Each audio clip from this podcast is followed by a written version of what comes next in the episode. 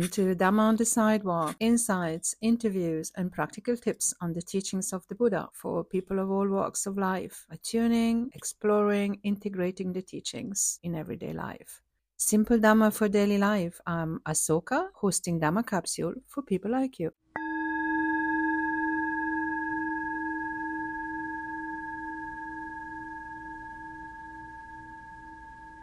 Hello and welcome.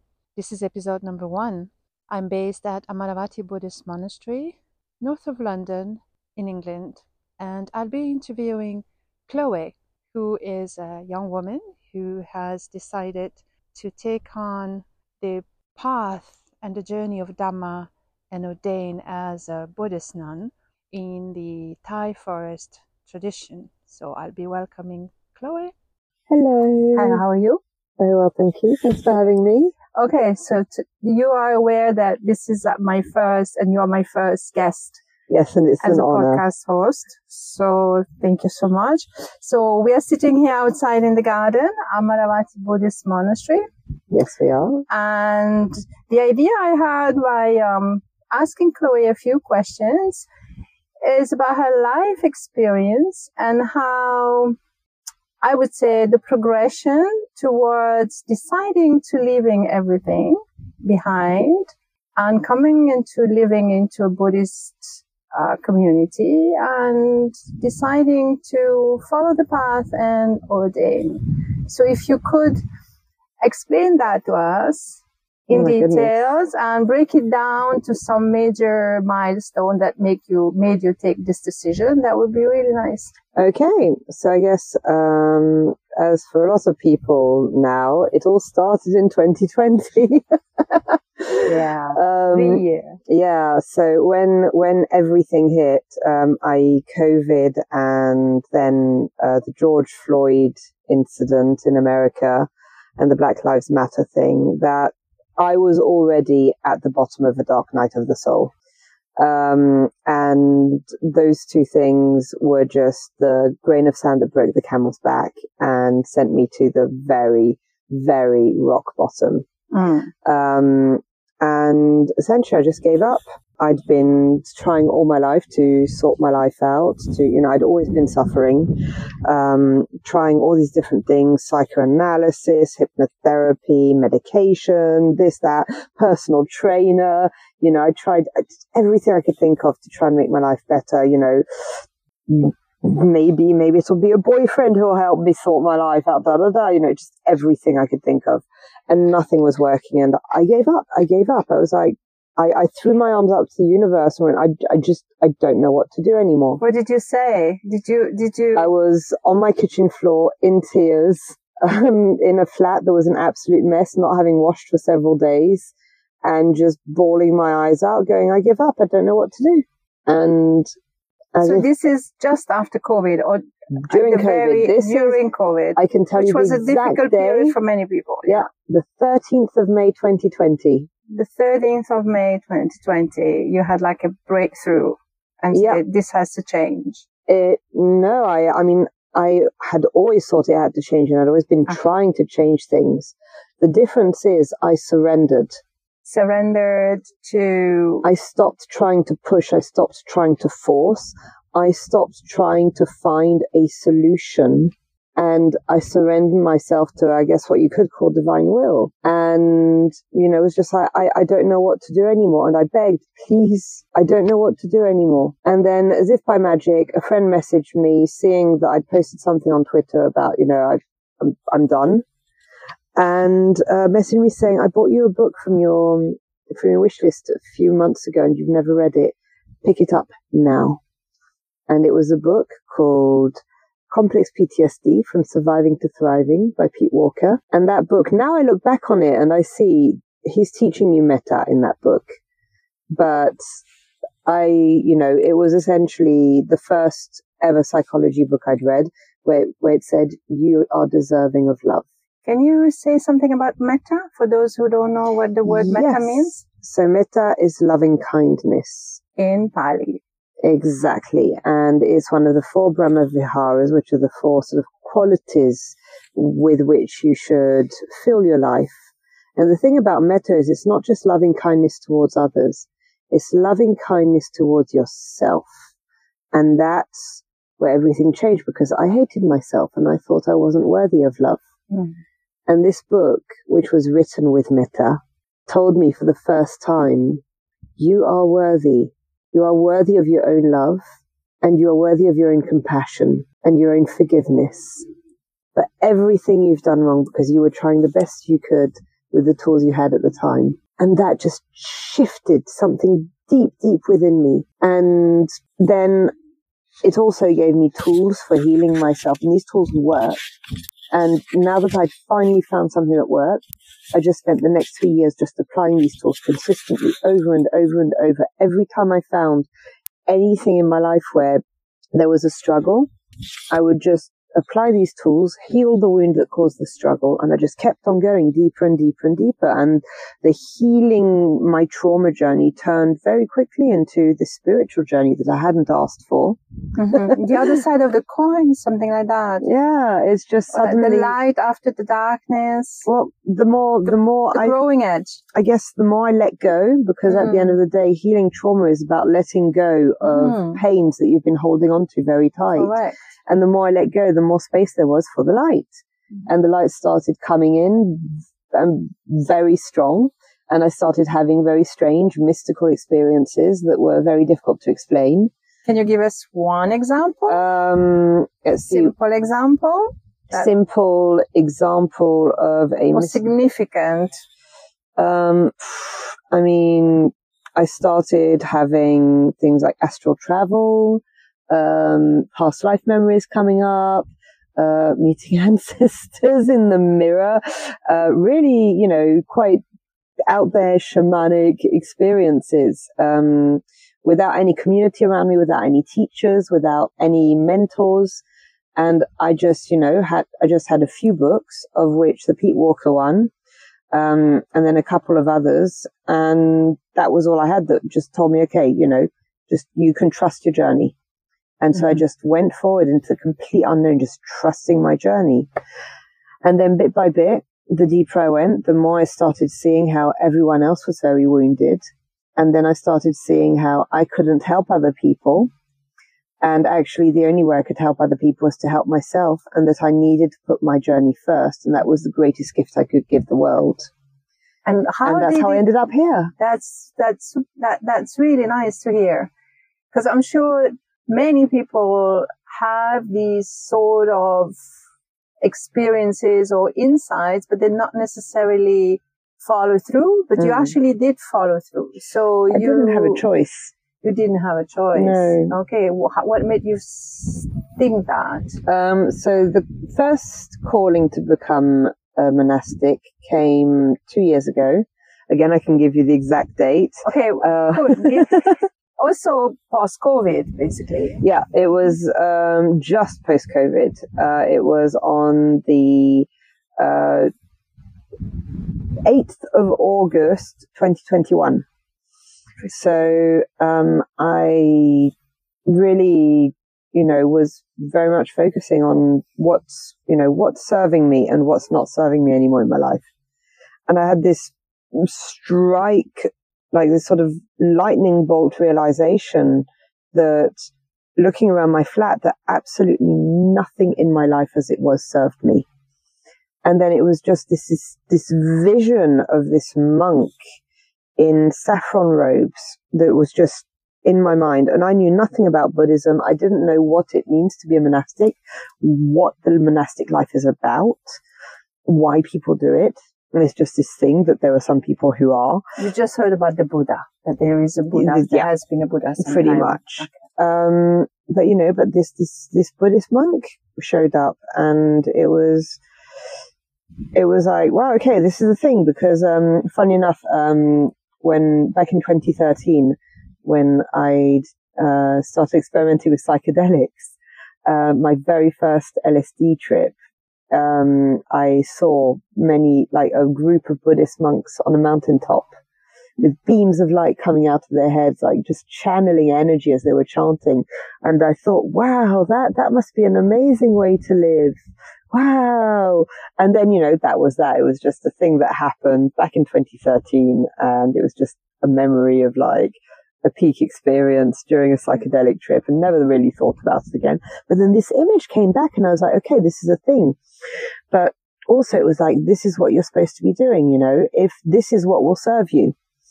Could you, could you tell me if at that time you had a job? you were Um, working, you were earning your money, or yeah, you I had, living I on had, your own. I had a sort of passive income at the Okay. time, hmm uh, from internet work. hmm Um, So you were sustaining yourself, Yeah. and while all of this turmoil and all this transformation and Yeah. uh, I had money coming in to pay rent Okay, good, good, good, and good, to feed myself, but Good, good, just good. enough, just enough. good, good, good, good. And Uh, then what happened after?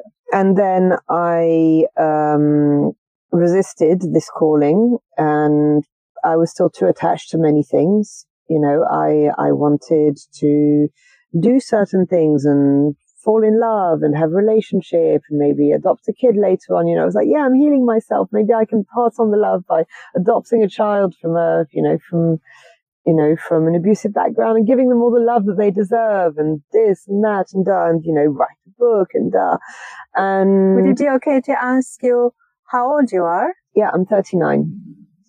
Um, so I, you know, I had all these things that I wanted to do, but, um, then, you know, my, my healing journey kept on coming first.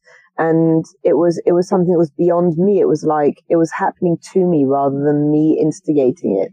It was just like I was, I was on this, on this slide that was going down at full speed and I couldn't stop it.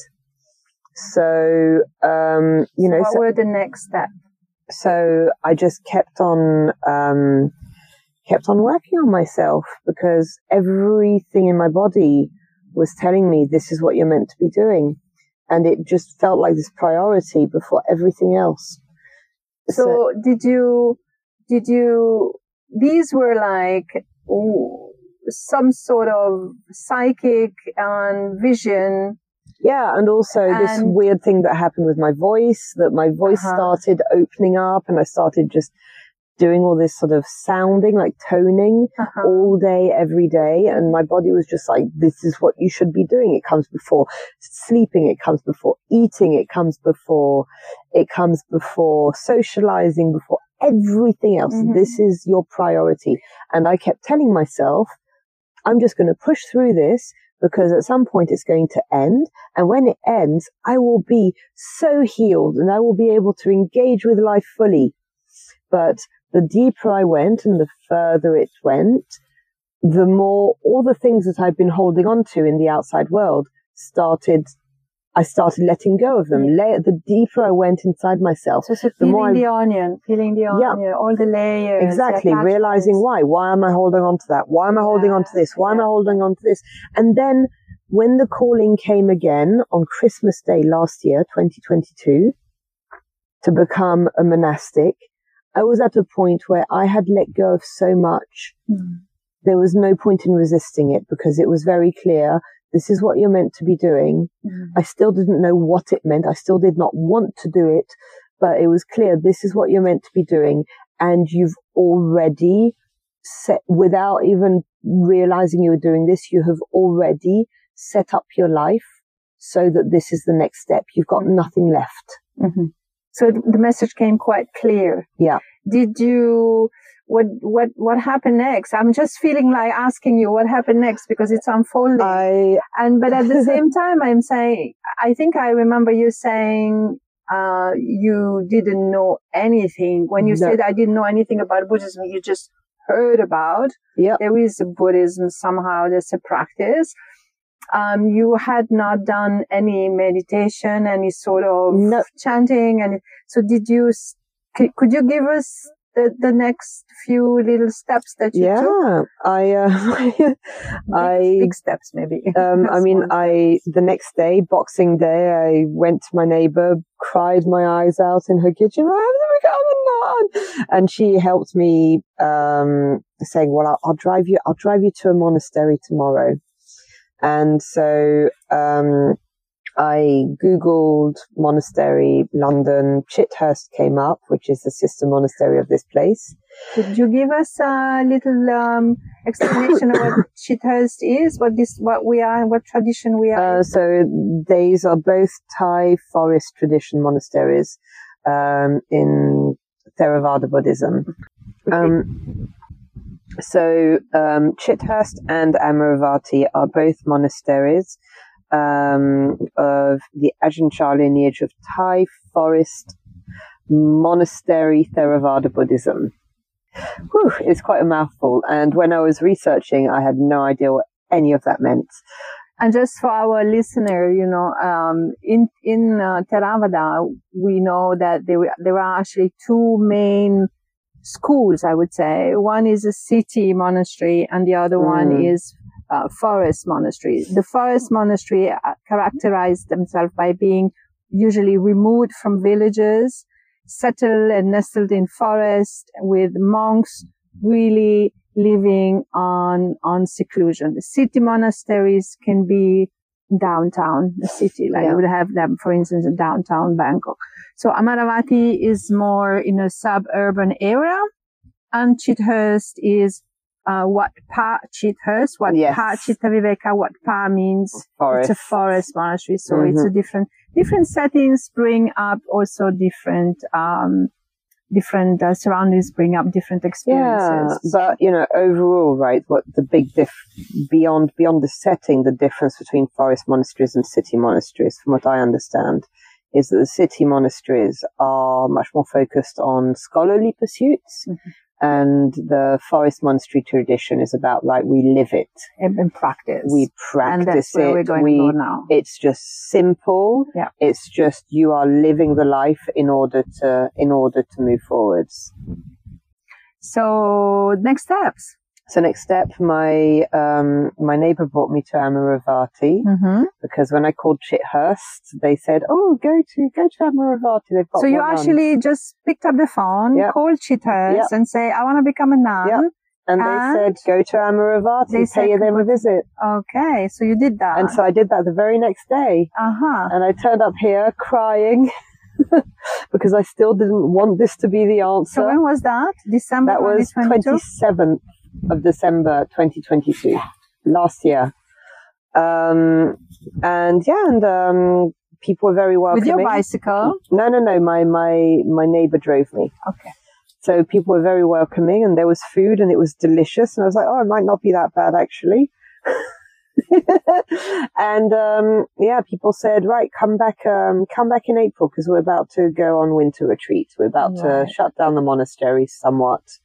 So this is not the time to be visiting. So come back in April. And so I spent three months trying to earn a living enough to survive while I waited, got sucked back into the world, um, made new attachments, and then um, those attachments all showed very quickly um, that they were attachments and showed that actually they just brought suffering. And it was like I sort of like everything just sped up. You know, all these, all these processes I'd been going through, it started off very slow and then it got faster and faster and faster. And then it was like, right, okay. So now you're creating an attachment. Six weeks later, you're realizing this is absolutely awful and it brings you only suffering. And there we are. This was your very last try at being a member of normal society. Look, it's all suffering. This is not what you want. This is not the answer.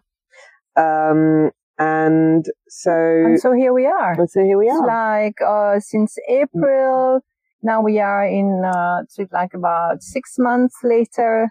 Yeah. You have requested. Yeah, I just got requested my request your request just got approved for uh, for becoming an anagarika, and that would be, but you don't have a date yet. Oh no, no. So uh, request approved means that next step is going on trial for three months. going on trial for three months, and after, so most likely you'll be on trial during the winter retreat, yep. and then. And if all go, all being well, you'll be taking the precepts in the spring. In the spring. And would you be able to just give us a few words on what this last six months brought, six, seven months brought to you in terms of between coming in here, deciding to come, entering, mm-hmm. settling in, and, and then having this approval, which is major, it's significant. It means, so we'll be testing your resolution as a matter of fact. What happened? What, what what's going on? What's going on with Chloe at the moment? I mean, I, I, I it's funny. I don't see it that way at all. Like, um, I think the big part for me was getting here. You know, it was. Um, I now was, it's flowing. I said to my friends, you know, I'm committing suicide. I am committing suicide. I am shutting down my life. I am tying off every loose end in order to go to the monastery. Chloe is dying. Let another Chloe exactly birth, give birth to another Chloe. And Beautiful. you know, and this was this was something that I had to do for myself. Um, I had to let go of who I was in order to move forwards, in order to rebirth myself. You know, as I say, you know, I was I was born of the womb of a woman who didn't want me. And, you know, this is the last three years has been sort of gestating myself. And, you know, I, through the, the reparenting, which is the technique that I use for healing myself, I replaced my mother and my father in every one of my memories of childhood and became the divine mother and the divine father. And once I was fully the divine mother and the divine father, I rebirthed myself from a womb of love. And, you know, but in order to rebirth, you have to die. You can't have birth without death and you can't have death without birth. So, you know, once, once it was decided, okay, this is what I'm doing, it was just like, again, this rush, every cell in my body saying, you have to get there, you have to get there, you have to get there, you have to get there. So it was just, it just couldn't come fast enough. And then once I arrived here, it was like, oh, I can finally breathe. Mm. And then it was, um, you know, I'd say a month and a half of adjusting myself to the rhythm because I went from spending three years living like a hermit in my London flat with no, no interaction or anything to, you know, suddenly being in a very big, very active community. And it was a bit overwhelming and difficult to find time for myself. Yeah. I'd like you. Yeah. I was going to, to take you to, to give us some, some some insights on the perks of living in such a community, Buddhist community, mm. and compared to you know what what I mean, what, uh, what it is meaning in a community that is not a Buddhist community, yeah. or a community that you might know and that I mean you have experienced before. This is you know this is what this place is what I was dreaming of. So you know when as I said, my my spiritual journey was my priority in life when I started realizing what this place was, when I started coming for short stays, um, you know, I realized that it was what I'd been praying for, essentially. Um, you know, my friends would get very concerned for me as I was just living like a hermit in London in my flat and not going out, not doing anything, just doing this sort of this sound healing on myself all day, every day. And they were like, isn't there somewhere you can go? Isn't there someone who can help you? And I said, no, you know, I would, I would love, I would love for there to be a place that I could go to. And I'd say, hi guys, look at me. I'm doing this deep inner work, you know, and they'd be, and they'd be like, wow, we're going to feed you. We're going to put a roof over your head. We're going to provide you with everything you need so that you can be comfortable and supported in doing this very important work. But that place doesn't exist. I would say that place does not exist. That is a fantasy. And I came here and I realized, oh my God, that place does exist. This is a real thing. There, there are places that are supported by hundreds of people who believe in this, who believe in people who are going inwards, who are doing the deep work and who are willing cook for them and support them in all sorts of ways. And there are communities of like-minded people because again, I had no community around like me. Mm. So I felt like I was the only person in the world doing this work for three years. I was so alone. And that in Pali is called a Sangha. So you yeah. become member of a Sangha, a lay Sangha first, and then if you become a monastic, you become part of a monastic Sangha. From what we know, both of us, is that being in a Sangha gives you a, a quite powerful, mm-hmm. subtle or explicit peer support. Mm-hmm that whether you ask for it or whether you don't ask for it, it's there somehow yeah. to reach out. That's quite important. Yeah. And, you know, and more than anything, it's just this abundance. It's, mm. you know, abundance it, of? Just physical abundance as well, right? There's this food, there's, you know, I've got, I've got, I mean, it sounds silly, but, you know, hot water, bed linen, I've got a roof over my head, I've got, you know, this beautiful countryside, all of it just, just there for me to support me in going deeper and deeper and deeper, you know, because I made myself a pledge that I would keep on going until there was no pain left. And I'm keeping that promise to myself.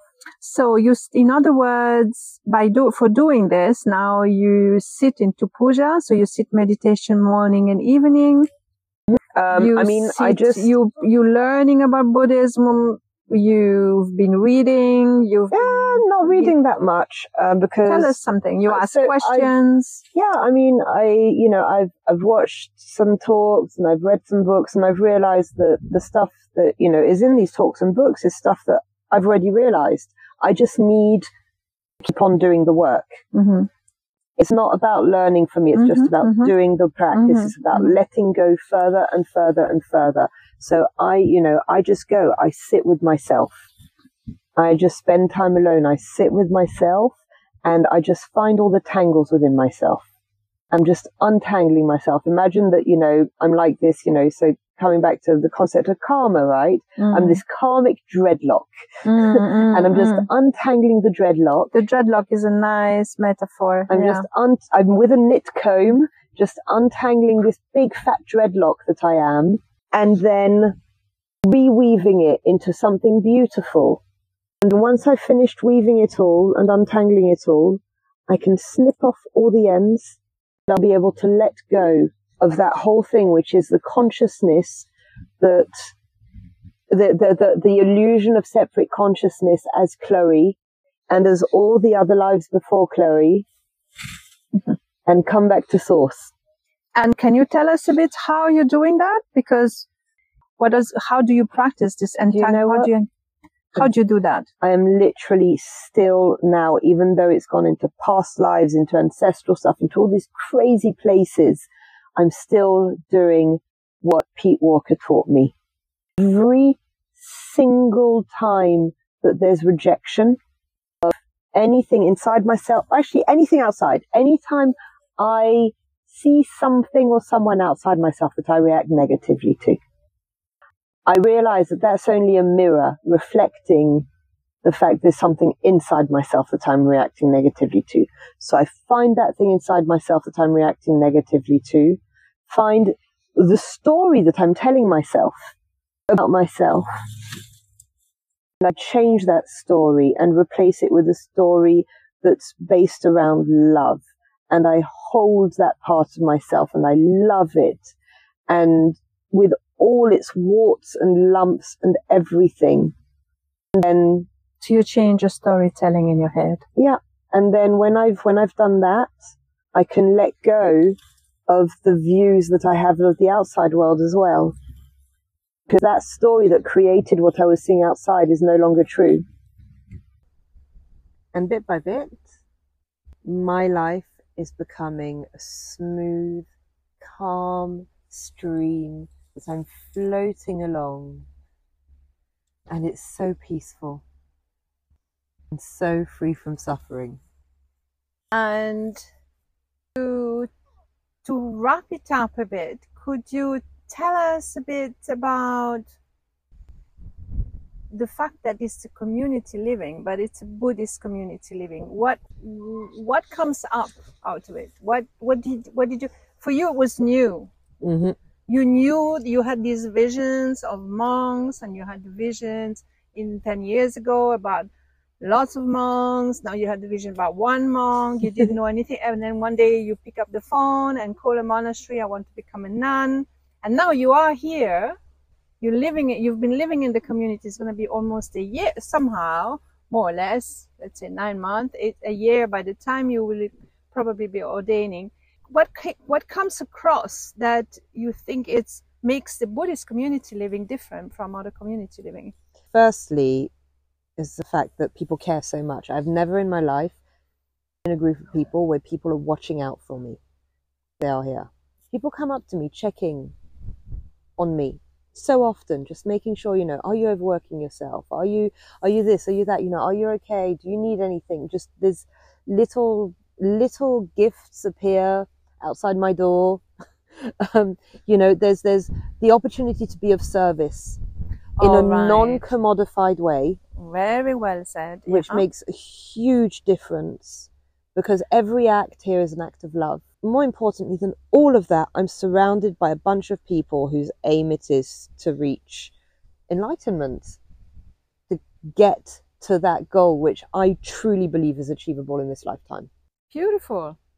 We wish you best Thank on you. this, and who knows, we might be back soon, sometime, once you're ordained. Anything else you want to add? Message, a message to all the all the listeners. Yeah. just to remember everything on the outside world is an illusion. It's just a mirror pointing you back inside yourself. Don't try to change the outside world. See the problem, see what it points you back to, change what the wound is inside yourself, and the outside world will fall into line. So be the change you want to see in the world. Bingo. Something like that. Okay. Thank you, Chloe. And see you soon. Bye. Bye.